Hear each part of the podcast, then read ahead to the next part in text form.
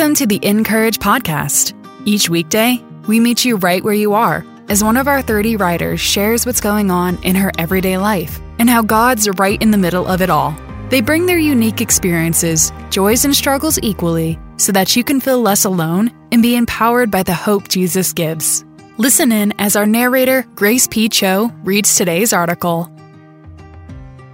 Today's article is written by Grace Chin Huang and is titled Pain is Not a Competition.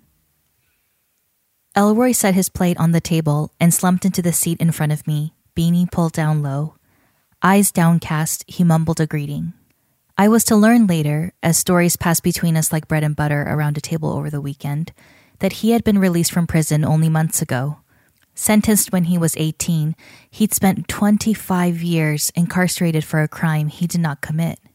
That morning, we ate at the table across from each other, silent and apart, strangers at this retreat for survivors of wrongful conviction. Someone leaned in next to him. Elroy, do you know Grace? She is an exoneree. She? An exoneree? A flicker of a question mark lifted his eyebrow. His gaze grazed my face before returning to the plate. How many years? I felt ashamed to answer. I didn't deserve to be here. My eyes darted around the table, struggling to find a place to land. I had legal help, family resources, and I was not black or male. I felt like I cheated. A year? I shrugged the answer like an apology. Elroy's eyes lifted. He looked straight at me. One day, he said, is too long for an innocent person. Then he disappeared back into his plate, eyes drooping. But I knew he had just given me a gift a largeness of heart, a generosity I had not yet learned to give myself. He was teaching me. Pain is not a competition. There is no contest for compassion, but I often feel that I need to deserve it. About six months into the pandemic, after sharing some of my struggles, I asked a church leader how he was doing. I'm blessed, he said. I have a roof over my head, food on the table, a job. I have nothing to complain about. But are you lonely? I wanted to ask. Are you scared? Shame separates, connection comforts. Yet too often we disqualify ourselves from comfort. We think our pain is not big enough to deserve comfort. But is there really a pain too small for comfort? Does God care only about headline injustices, catastrophes, Jesus on the cross level suffering? Or did God weep the first time a butterfly tore its wing? Did he ache the first time Eve rolled to the far side of the bed and cried herself to sleep? Did he wince when his son skinned a knee and the blood bloomed like tiny globes? I wonder if we have become intimidated by the cross we operate under the burden of being thankful for Jesus' suffering and perpetually feeling a bit guilty that we are enjoying our blessings because of his agony, described for us so graphically by zealous preachers every year around Easter time. But by fixating on the cross as the sum total of Jesus' sufferings, do we forget that he was a man like us? When we consider his execution, do we forget all the little indignities that made him human? He was hungry. He soiled himself. He thumped his finger with Joseph's hammer.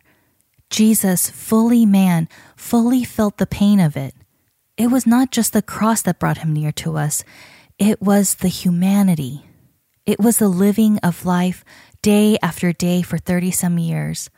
It was the sting of a rumor, the misunderstandings by his brothers, the loss of his father, the frustration of a sandal strap that would not be fixed. It was the temptation to snap at a disciple, to avoid annoying people, to have the crowds like and accept him.